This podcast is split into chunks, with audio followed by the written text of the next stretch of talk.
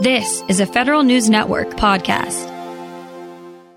The Defense Information Systems Agency's annual forecast to Industry Day last Friday in Baltimore was chock full of information about where the agency is spending its billions of dollars in 2022 and beyond. But what the more than 200 industry executives came away with was a clear message from DISA about what it really wants from contractors. In his weekly feature, The Reporter's Notebook, executive editor Jason Miller writes about what DISA expects from vendors over the next few years. And Jason joins me now to discuss. Hey, Jason. Hey, Jared. So, what was that message uh, from DISA last week? Well, I titled for my story that subhead "Enough Already," right? Because what DISA said, and, and again, they they followed the three basic rules of communication. They told the audience what they're going to say, they said it, and then they told them what they just said. In this case, as many as five different speakers drove home the same message. And for the most part, it's the DISA was saying, for most products and services, enough already. We have enough with with expected bu- budget tightening, we don't need more of the same. And in fact, Air Force Lieutenant General Robert Skinner, the DISA director, started off the theme, and and this continued throughout the day. But basically, he said we have too many tools. So how do how do we optimize what we have and then do that at a minimal cost? The more we can do that, the better we can take advantage of capabilities that already exist. And, and Jared, this has been a constant theme again during the day. Steve Wallace, DISA's newly named Chief Technology Officer and the head of its emerging technology office, echoed very similar comments. He basically said, We want you to help us fine tune our systems, make sure they don't drift, make sure the capability is as good as it is when it's implemented, right? Others. Uh, Don Means, the director of the Operations and Infrastructure Center, said again to the agent, to the industry, we want you to optimize what we have out there. Help us figure out what we're not using to a full potential. And then Carolyn Bean, the acting director of the Joint Enterprise Services Division, again, followed the same theme here. We want to optimize what we have that's not being used to its fullest potential. We want to use capabilities to be more proactive, preventative, to provide us with a seamless customer experience. Again, it, it's just it was a really interesting theme that, that arose time and again saying we don't necessarily think we're going to have the money to buy more stuff. So let's use what we have to the best of its ability. And I think that's something you don't necessarily always hear from the government. We have heard it, I think, occasionally over the years, and it seems like it's a little bit of a tough line to walk because you're you're you're saying to to industry, we don't need as many widgets as we have now. Stop coming to us with, you know, the new flavor of the month. You got to try and sell that while at the same time not explicitly saying there's going to be fewer opportunities for contractors out there. How, how if at all, did they walk that line? What's interesting about this industry day, and I've been to, I don't know, I want to say five or seven of them now, maybe even more, Jared. It's, it's been so long that there was not as many contracts. We're going to do contract for this and contract for that and contract for this and first quarter and third quarter and all that information that you tend to get. They really talked more about strategy and they really talked about what they see as their needs. And I think that's how they were walking the line. You know, basically they said to, to, to a lot of industry, what we have is good, help us make it better and if you're going to bring us new stuff, it's got to be innovative and target very specific requirements because DISA believes its budget is tightening. And you can just see it from its request to Congress. They asked for about $2.7 billion, down from $3.4 billion in 2021. So that's about a $700 million decrease. Now, Jared, you've been covering this long enough. You know Congress doesn't always listen to the budget request and, and may add a little more money in there. But I think there's a definitely a belt tightening concern that that DISA is expressing, and that's why they're saying must be targeted, must be innovative, must be different than what we've already have. And, and, as we said, DISA usually uses these sessions to give a pretty clear outline of its specific technology plans and priorities. What what did you hear there? For this part of my story, I, I, labeled it pilots, MVPs, OTAs. Oh my! You know, Jared, I can't resist a good uh, Wizard of Oz uh, reference there. And, and, really, what we've seen over the last you know four or five years from DISA is this definitely move toward these smaller proof of concepts, these pilots, and and a bigger use of other transaction authority OTAs one i'll just give you a quick example of one is something called a web server container pilot now this is being done by the new hosting and compute center run by sharon woods and, basically she's saying here we want to test out one web server in a data center just to show just to prove how it can kind of be a key enabler to a what she calls a hybrid cloud environment, a commercial cloud or a public cloud, as well as the DoD data center. And, and, and, she says, listen, for all of my pilots, whether it's this one or, or any of the ones we do, it's got to happen in six months. We got to have a minimal viable product in less than six months. And if we don't, I don't want to do it. And so I think that's again the message that they're saying is bite-sized things that can be done quickly, that can show impact, and then let us take it bigger. OTAs is another way they're doing this, right? This, and we'll talk about this later a little bit on something called Thunderdome, which you may have heard from uh, from our colleague Justin Doubleday. Uh, but but this is really going towards more OTAs. They've uh, awarded nine OTA prototypes since 2018. They have three that have moved into production. They have two more in process to be awarded. So, so there's a lot of this move toward OTAs. And in fact, interesting enough, Jason Martin, this is a digital capabilities and security center director, said their spectrum coordination systems procurement, which is a new procurement that's coming out in 2022, is actually in the process now. Will it be an OTA? Will it not be an OTA? And if it's not going to be, if it doesn't get approval, if it doesn't meet the requirements of what an OTA really needs to be, then they'll go more of the traditional procurement route. But they really are thinking that way. How do we get things done fast, scale, agility, and get it out the door. And I, I, think that's where you're seeing a lot of this again technology, this innovation that they're looking for. What else is DISA working on on the cybersecurity front? I mean, you mentioned Thunderdome, but that's always a big theme at these industry days as well. Yes, Thunderdome was the fun thing that they wanted to talk a lot about, and and as as uh, our colleague Justin Doubleday reported, uh, he gave a pretty good rundown of what Thunderdome is about zero trust. But beyond Thunderdome, and I think this is is really important, Jared, is they're looking at a, a series of other cybersecurity uh, efforts. Uh, one big focus is on software licenses, licensing, and inventory. Doesn't sound like a cybersecurity issue, but it is. If you're this is going to start tracking the licenses, maintaining their inventory, and then getting rid of the ones that they don't, if you will, use or they have too many of. Uh, but the other ones are more really, I think, focused on cybersecurity. Uh, came from uh, Brian Hermann, and, and Brian talked about this idea of number one, redoing the zero trust reference architecture. Version two, they're working through. The second thing he talked about is PKI, public key infrastructure.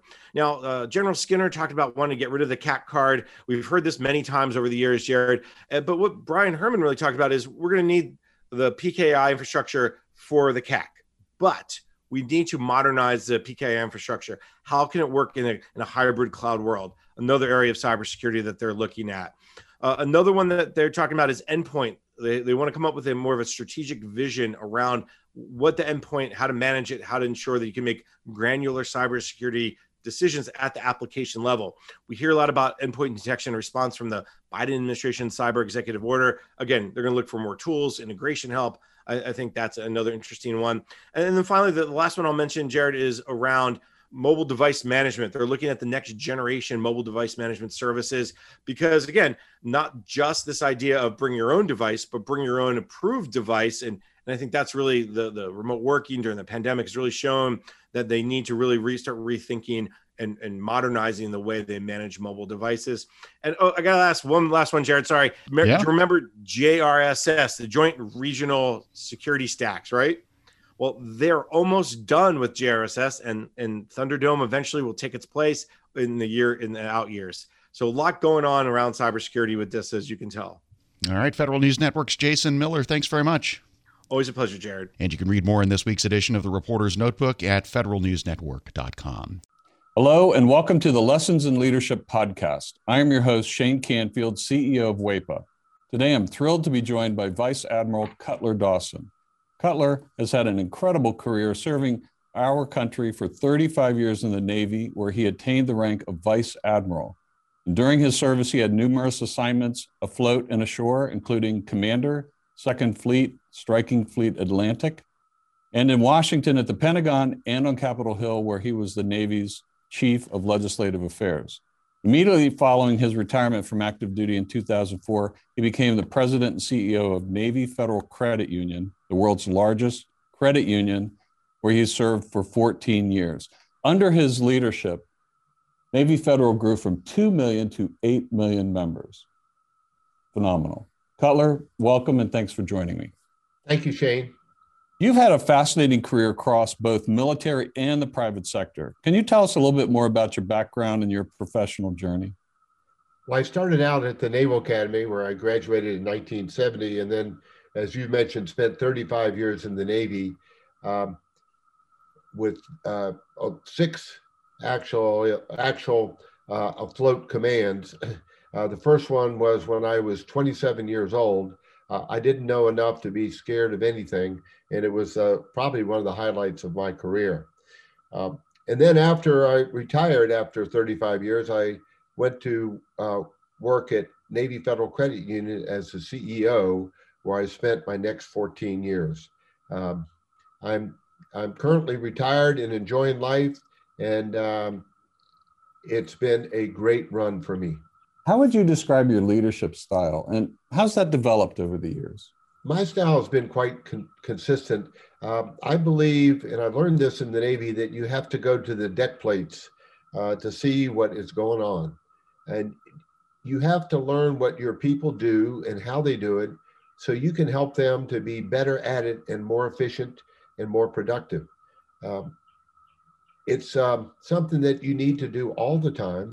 Um, I remember I used to tell folks that um, you don't want to retreat to your cabin. And what I mean by that is um, the longer you're in a position, the less you think you have to get out and about. But that should be the opposite. You should get out and about more because people change, situations change, and you've got to figure out a way to get to them and find out what they're doing and where what you can do to help them. Uh, I we'll talk a little bit more about your book, but I read it um, from Sea to the C suite. Fantastic read. You talk about the deck plates in that um, as well. I would encourage everyone to get a copy of this and read some more detail about going to the deck plates. Cutler, who was the most impactful leader in your life, and what quality did you admire about them? I had numerous while I was in the Navy, but uh, the quality that that I enjoyed the most was the leaders that got to know me as an individual and that they cared about me and I could tell that they cared about me and they were not only my leaders but they were my mentors and um, I remember um, one particular one Bill Schiffer when I had my first assignment at the Pentagon um, I would go in to see him with my problem of the day and I knew that he had numerous problems of his own, but he would stop and he would focus on me and he would make me feel like I was the most important person in his world. Um, and I, I tried to do that um, throughout my career. But really, it's about caring for your people.